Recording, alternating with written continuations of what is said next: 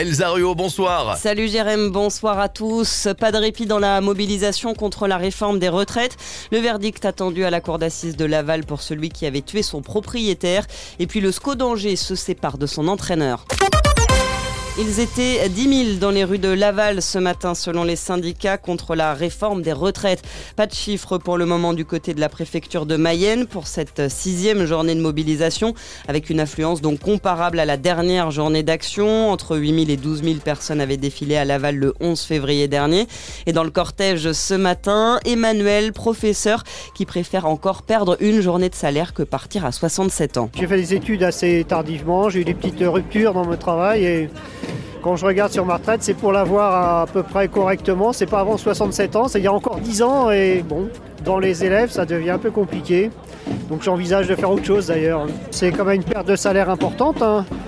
Mais bon, euh, je pense qu'entre perdre une journée de salaire et puis euh, plusieurs années, euh, soit en maladie ou en arrêt, parce que dans l'enseignement, de toute façon, je pense que je finirais en arrêt de travail hein, si j'étais comme ça. Enfin, ouais, je me vois mal quand même euh, faire ça. Euh. Propos recueillis par Cyprien Leger dans le cortège Lavallois ce matin. Des blocages également sur les routes ce mardi. La circulation a été coupée à Segré sur la départementale 775 et à Laval sur la D900 ainsi que sur l'autoroute A81. Notez enfin qu'à la SNCF, les perturbations doivent continuer demain avec la poursuite de la grève. Dans l'actualité également, on attend ce soir le verdict à la cour d'assises de la Mayenne. Un trentenaire jugé depuis hier pour avoir tué son propriétaire, un homme de 65 ans qui était lui venu lui réclamer le paiement de son loyer. Il lui avait donné plusieurs coups de couteau. C'était à changer il y a deux ans. 10 000 euros pour soutenir la Turquie et la Syrie. L'aide du conseil départemental de la Mayenne. La collectivité annonce une aide exceptionnelle après le séisme dévastateur qui a fait plus de 50 000 morts dans ces deux pays.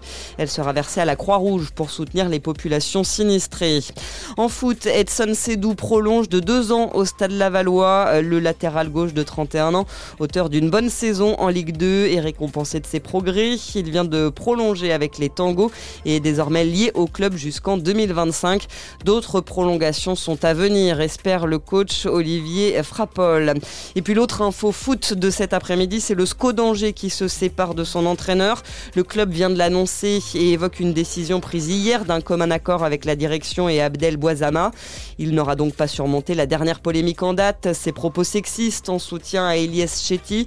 Le SCO, actuel dernier de Ligue 1, précise vouloir préserver l'image du club et la sérénité du vestiaire. Enfin, ce match de l'équipe de France de futsal ce soir à Laval. C'est à 21h contre la Serbie sur le parquet de l'espace Mayenne.